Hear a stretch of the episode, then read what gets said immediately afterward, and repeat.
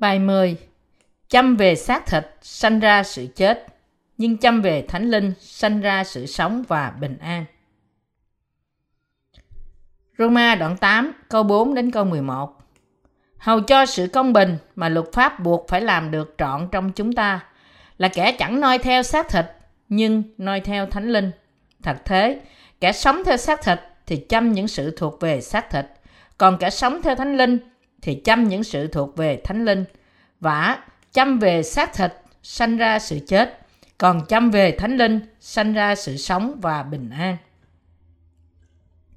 Vì sự chăm về xác thịt nghịch với Đức Chúa Trời, bởi nó không phục dưới luật pháp Đức Chúa Trời, lại cũng không thể phục được. Vả, những kẻ sống theo xác thịt thì không thể đẹp lòng Đức Chúa Trời.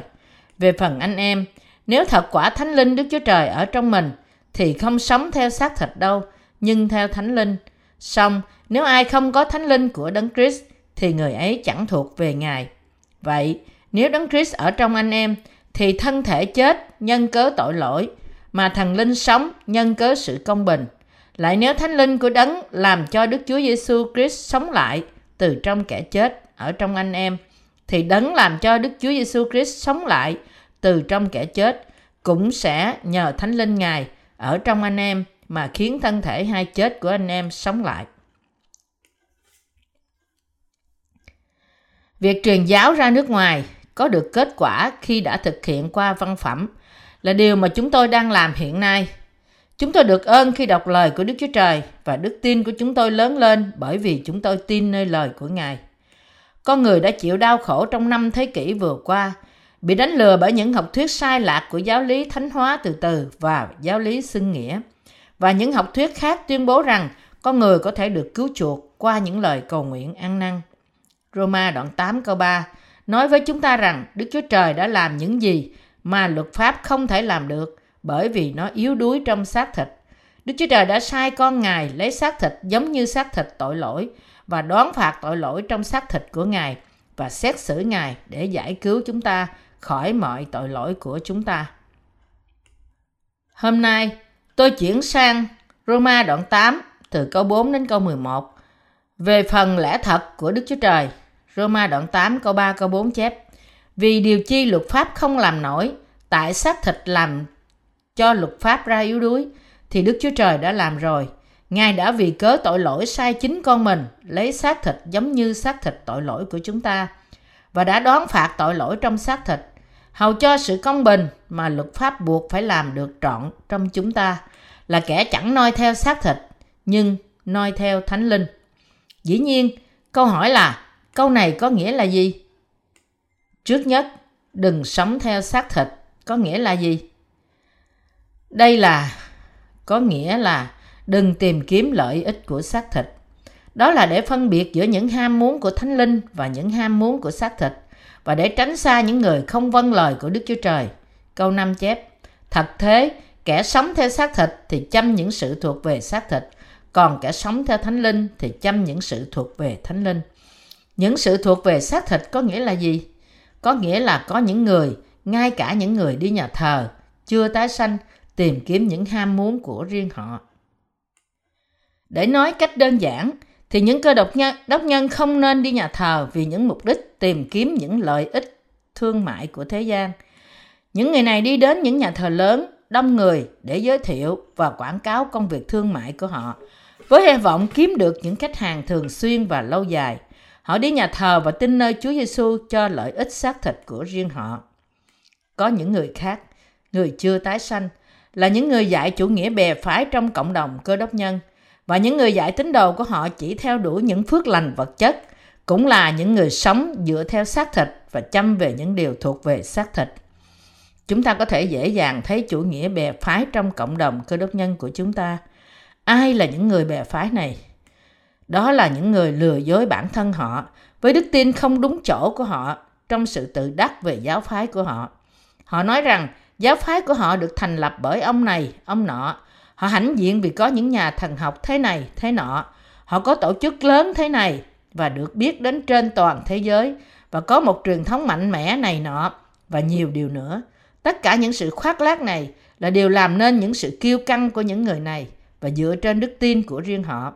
Có nhiều người mang danh là tín đồ nhưng chưa tái sanh, có nghĩa là chưa phải là tín đồ. Có đức tin như vậy trên thế giới. Những người bè phái tin nơi Chúa Giêsu vì những lợi ích riêng của xác thịt họ. Những người sống theo xác thịt này vẫn khoe khoang về hội thánh của họ và được phước vật chất bởi tham dự vào những hội thánh lớn. Một vài hội thánh có mục tiêu cộng đồng phổ biến như hãy yêu vợ của bạn.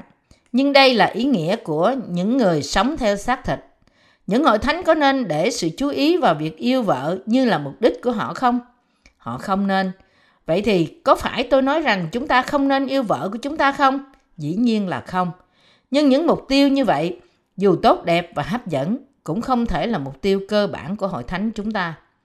Những người sống theo xác thịt chăm về những điều thuộc về xác thịt. Họ có rất nhiều mục sư ngày nay đã biến đổi họ trở nên những người như vậy bởi họ thích phát triển thành viên hội thánh với mục đích tăng thêm tiền dân và xây dựng nhà thờ lớn hơn. Những điều này đã trở nên mục đích chính của đức tin của họ. Xây dựng một nhà thờ lớn, to hơn, cao hơn và rộng hơn để trở nên mục tiêu lớn nhất của họ.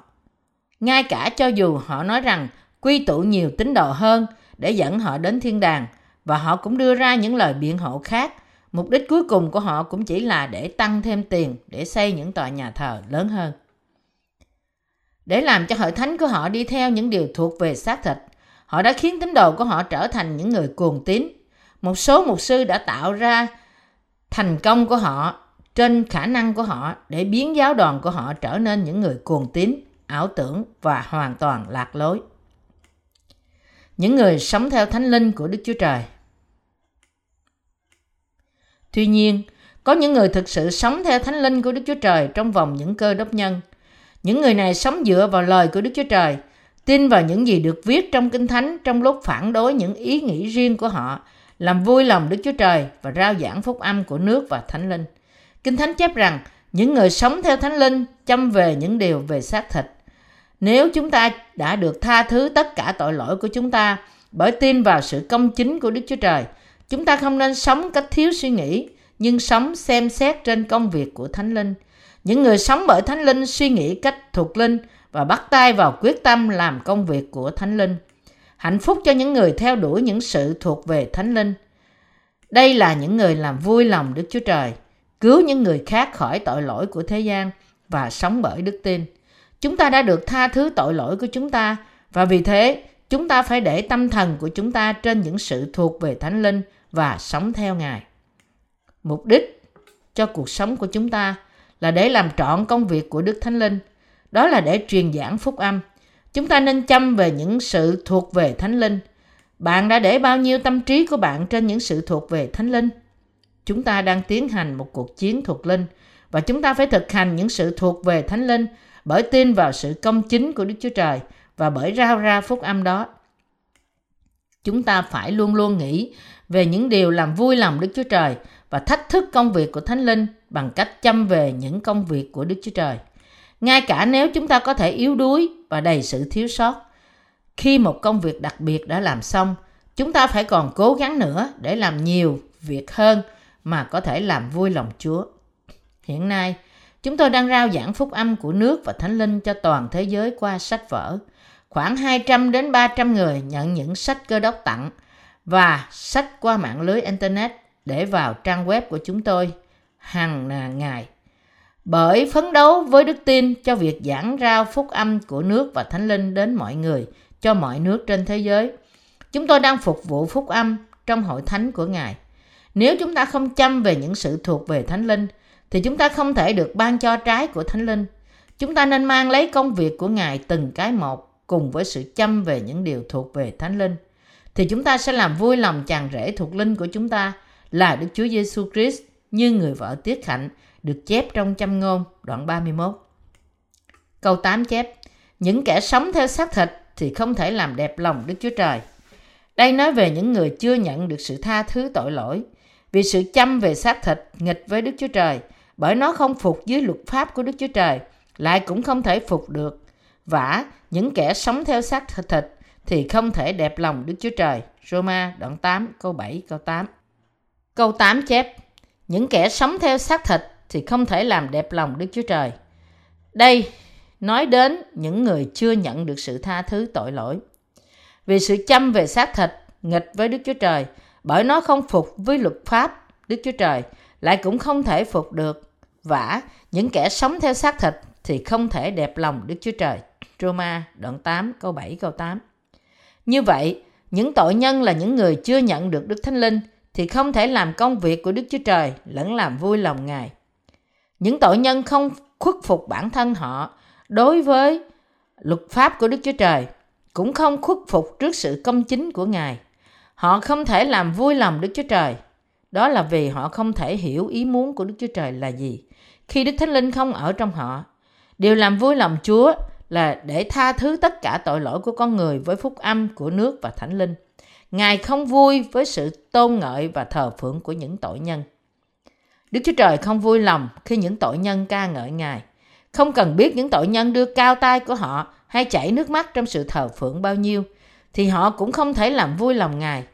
Những cơ đốc nhân tội lỗi cố gắng làm vui lòng Đức Chúa Trời bởi say sưa với những cảm xúc. Họ không thể làm vui lòng Chúa. Những người có tội lỗi không thể làm vui lòng Chúa bởi vì họ là tội nhân. Không cần biết họ cố gắng bao nhiêu đi nữa, tội nhân cũng không bao giờ có thể làm vui lòng Chúa. Họ sẵn lòng như thế nào đi nữa, thì để làm vui lòng Đức Chúa Trời không phải là vấn đề, mà tại sao họ không thể làm vui lòng Ngài mới là vấn đề. Đức Chúa Trời có vui lòng nếu người ta xây những nhà thờ lớn hơn không? Không. Nếu cần thiết phải dời vào một nhà thờ lớn hơn, với mục đích đó thì một nhà thờ lớn hơn nên được xây dựng. Nhưng xây một nhà thờ lớn hơn chỉ vì mục đích xây dựng thì nó hoàn toàn không làm vui lòng Đức Chúa Trời. Thí dụ, có một nhà thờ nọ ở thị trấn của tôi mới dùng hơn ba triệu đô la Mỹ để xây một nhà thờ mới, ngay cả khi nhà thờ trước kia nằm kế bên đó và vẫn còn vững chắc và tiện lợi. Khi con số tín đồ chỉ khoảng hai ba trăm là nhiều nhất, nó có cần thiết để xây một nhà thờ như vậy không? Hội thánh của Đức Chúa Trời không phải được xây dựng bởi những viên gạch. Đức Chúa Trời nói với chúng ta rằng chúng ta là đền thờ của Đức Chúa Trời và rằng Thánh Linh của Đức Chúa Trời ở trong lòng của người công chính. Xây một nhà thờ lớn hơn khi cần thiết là đúng. Nhưng có phải xây nhà thờ lớn hơn thì làm vinh hiển Đức Chúa Trời không? Không. Có phải tập hợp nhiều người hơn trong một nhà thờ là đem vinh hiển cho Đức Chúa Trời không? Không. Bạn không thể làm vui lòng Đức Chúa Trời bởi chỉ làm những việc đó. Những người ở trong xác thịt không thể làm vui lòng Chúa. Đôi khi, có cả những người công chính chỉ theo đuổi lợi ích của xác thịt. Những người này không thể làm vui lòng Chúa. Giữa những người công chính vẫn có những người hướng ý nghĩ của họ trong xác thịt như những tội nhân. Những người này không thể làm vui lòng Đức Chúa Trời. Thực sự, họ không có thể hướng đến một cuộc sống đức tin khỏe mạnh trong hội thánh. Họ than phiền, bực bội với hội thánh của Đức Chúa Trời và ngay cả rời bỏ hội thánh. Vì thế, chúng ta là những người công chính nên hướng đến một cuộc sống công chính và làm vui lòng Đức Chúa Trời, chứ không phải một cuộc sống chỉ tìm kiếm những lợi ích của xác thịt. Chúng ta nên nghĩ trên những công việc của Đức Chúa Trời và sự công chính của Ngài, phục sự những công việc của sự công chính Ngài và dùng thân thể, tâm thần, những gì thuộc về chúng ta để làm công cụ cho sự công chính của Đức Chúa Trời. Chúng ta nên hướng đến một cuộc sống làm vui lòng Đức Chúa Trời. Những người ở trong Thánh Linh của Đấng Christ. Chúng ta hãy cùng nhau đọc câu thứ chín. Về phần anh em, nếu quả thật Thánh Linh Đức Chúa Trời ở trong mình, thì không sống theo xác thịt đâu, nhưng theo Thánh Linh. Song nếu ai không có Thánh Linh của Đấng Christ, thì người ấy chẳng thuộc về Ngài. Theo Phao-lô, câu này có nghĩa là nếu chúng ta tin nơi phúc âm của nước và Thánh Linh. Nói cách khác, nếu chúng ta tin nơi sự công chính của Đức Chúa Trời và đã được mua chuộc khỏi tội lỗi của chúng ta, thì chúng ta không còn ở trong xác thịt nhưng ở trong Thánh Linh. Nếu ai có Thánh Linh trong lòng thì người ấy đang ở trong Đấng Christ, và nếu ai không có Thánh Linh của Đấng Christ thì người ấy không thuộc về Ngài. Vì thế, chúng ta không ở trong xác thịt nhưng ở trong Thánh Linh. Chúng ta là những người ở trong Thánh Linh và đã được giải cứu khỏi tội lỗi qua phúc âm của nước và Thánh Linh. Không nên quên rằng chúng ta là những chiến sĩ của sự công chính, là những người có khả năng làm vui lòng Đức Chúa Trời như người công chính trong Đấng Christ. Chúng ta không nên thất vọng trước sự yếu đuối của xác thịt chúng ta, nhưng làm vui lòng Đức Chúa Trời với đức tin đó. Mặc dù chúng ta yếu đuối, nhưng chúng ta thuộc về Ngài và chúng ta ở trong Ngài. Và vì đó, chúng ta là những người làm việc của Ngài. Chúng ta phải biết rằng, chúng ta không được phép theo đuổi những lợi ích của xác thịt sau khi chúng ta được tái sanh. Chúng ta nên sống trong sự hiểu biết rằng, người công chính thì được dành riêng chỉ để sống cho sự công chính của Đức Chúa Trời. Câu mười cho chúng ta thấy, Cơ đốc nhân nên sống như thế nào? Vậy, nếu Đấng Christ ở trong anh em, thì thân thể chết nhân cớ tội lỗi, mà thần linh sống nhân cớ sự công bình. Sự thật thì thân thể chúng ta đã được đóng đinh và chết với Đức Chúa Giêsu Christ bởi vì tội lỗi của chúng ta. Chúng ta đã được cứu khỏi tất cả tội lỗi của chúng ta qua việc làm công chính của Đức Chúa Trời. Bởi vì sự công chính này, linh hồn của người công chính có được sự sống đời đời. Sự sống đời đời.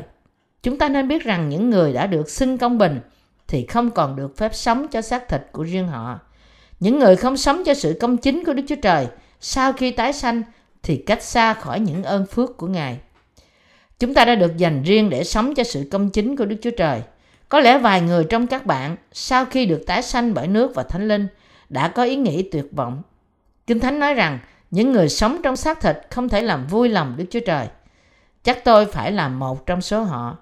Nhưng điều đó không đúng. Đức Chúa Trời đã tái sanh chúng ta để sống như những người lính của sự công chính của Ngài.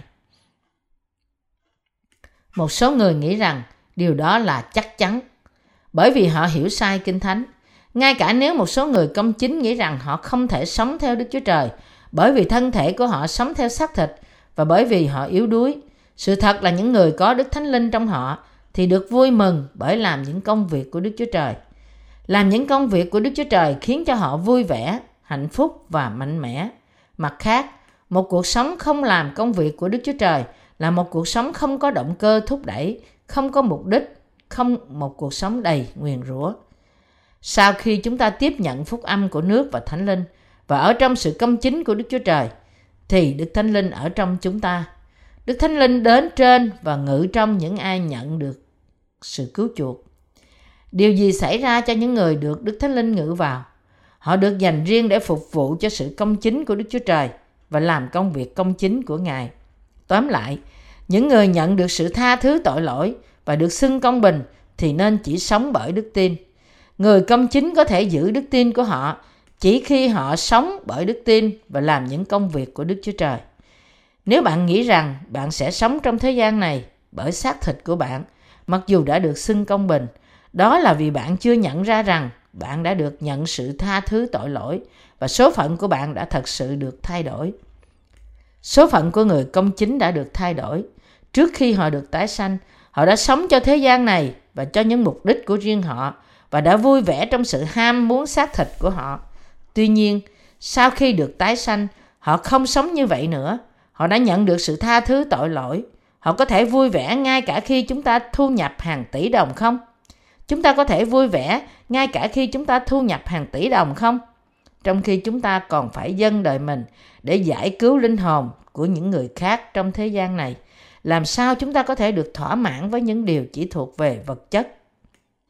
Nói cách khác, tôi đang kêu bạn nghĩ thật kỹ về những điều thuộc về xác thịt và những điều thuộc về Thánh Linh. Bạn không phải làm những điều này để biết nó. Tất cả những gì bạn phải làm là suy nghĩ thật nghiêm chỉnh về vấn đề này. Tôi đã giảng về Rô-ma từ đoạn một đến đoạn sáu trong sách bài giảng Rô-ma trước của tôi và từ đoạn bảy đến đoạn mười sáu trong quyển sách này. Hai quyển sách bài giảng này là quyển thứ tư và thứ năm của những quyển sách cơ đốc của tôi sẽ được phân phát đến cho cơ đốc nhân trên thế giới để đọc. Tôi chắc rằng nhiều người sẽ được biết về sự công chính của Đức Chúa Trời qua những loạt sách cơ đốc của tôi. Qua báp têm của Chúa Giêsu, quyển sách bài giảng trước của tôi, tôi đã no, có nói về những sự dạy dỗ cơ bản về sự cứu rỗi của Đức Chúa Trời. Quyển đầu tiên nói về phúc âm, quyển thứ hai thảo luận về những vấn đề thần học và quyển thứ ba nói báp têm Thánh Linh và cách đúng đắn để nhận được Đức Thánh Linh là gì. Và quyển thứ tư và thứ năm dựa trên sách Rô-ma đi phân tích những uh, sai lạc về các thuyết thần học, tại sao tội lỗi không mất đi ngay cả khi cơ đốc nhân tin nơi Chúa Giêsu. Và phúc âm của nước và Thánh Linh được bày tỏ như sự công chính của Đức Chúa Trời. Tôi tin rằng phúc âm của nước và Thánh Linh sẽ được rao giảng rộng rãi hơn trên thế giới qua những quyển sách này. Đang có một sự phát triển rõ rệt trong việc giảng rao phúc âm qua quyển sách thứ nhất và thứ hai, thì chúng tôi phát hành quyển sách thứ ba. Hiện nay sau quyển sách thứ ba, càng ngày càng nhiều người hỏi xin quyển thứ nhất và thứ hai của những loạt sách Cơ Đốc của tôi. Sau khi hai quyển sách này được phát hành, chúng tôi biết được quyền năng phúc âm của nước và Thánh Linh tuyệt vời như thế nào. Tôi cầu nguyện rằng Đức Chúa Trời ban thật nhiều ơn phước cho những người tìm biết sự công chính của Ngài.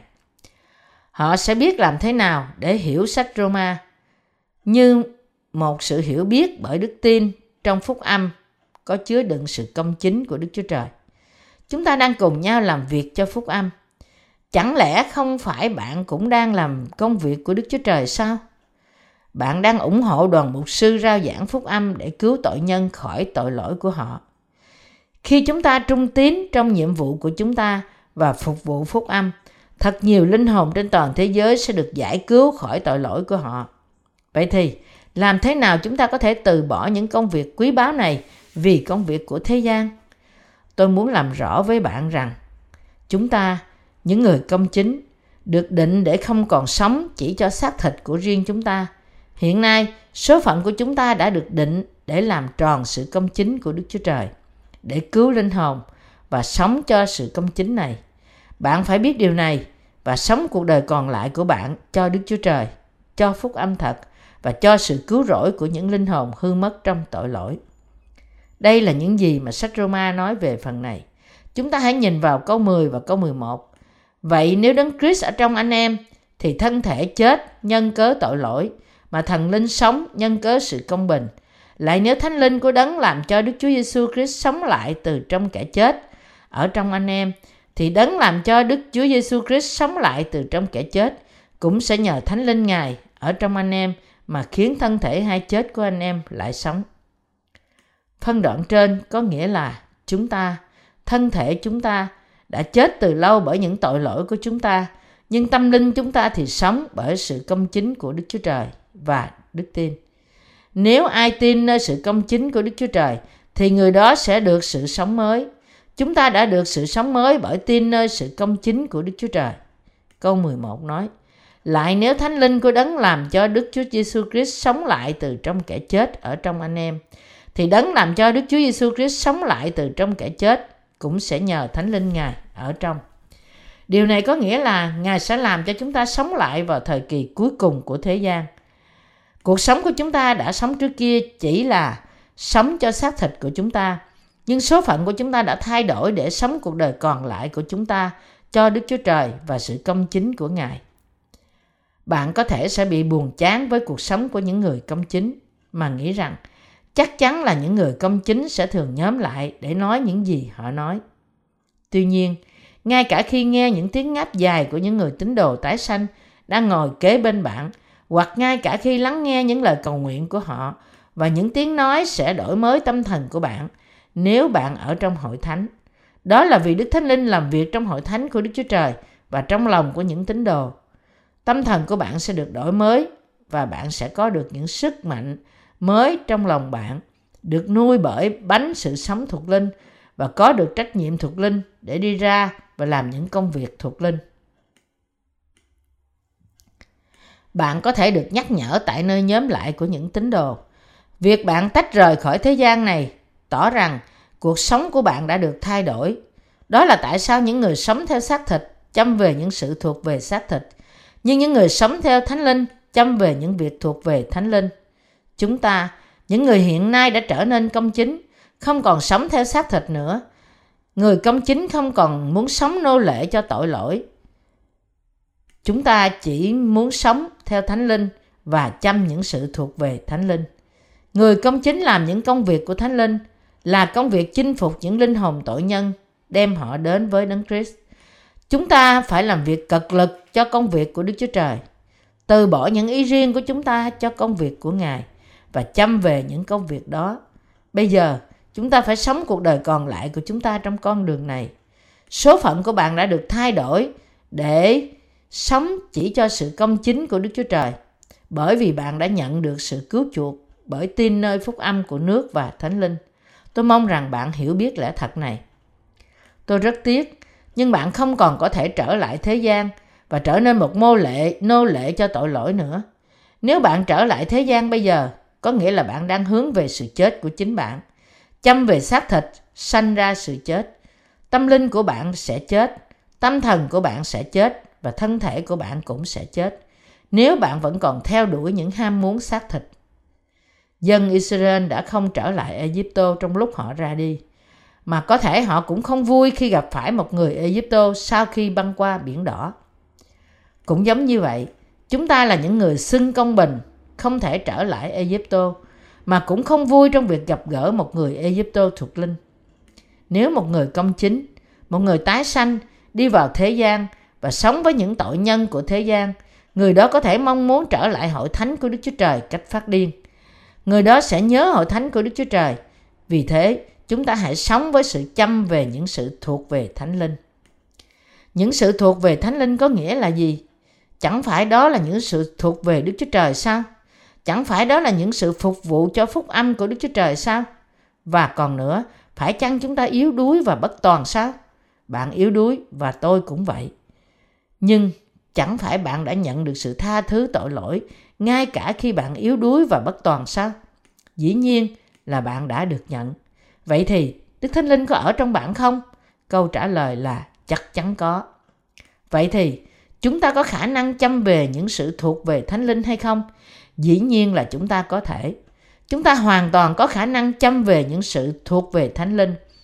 Bạn có biết rằng Đức Chúa Trời đã thay đổi số phận của bạn để nhờ đó mà bạn có thể làm những việc của Thánh Linh không? Bạn có tin điều này không? Bây giờ, tâm thần chúng ta đã được thay đổi. Dù bạn không biết rằng tâm thần của bạn đã được thay đổi, nhưng thực tế thì nó đã được thay đổi. Thì nó chỉ có dấu hiệu rắc rối cho bạn. Bạn phải để tâm thần của bạn kiên định đối với sự công chính của Đức Chúa Trời. Khi đó, hội thánh của Đức Chúa Trời sẽ là nhà của bạn. Những tín hữu hữu của bạn sẽ là cha mẹ, anh chị em của bạn. Nói cách khác là gia đình của bạn trong cùng Thánh Linh.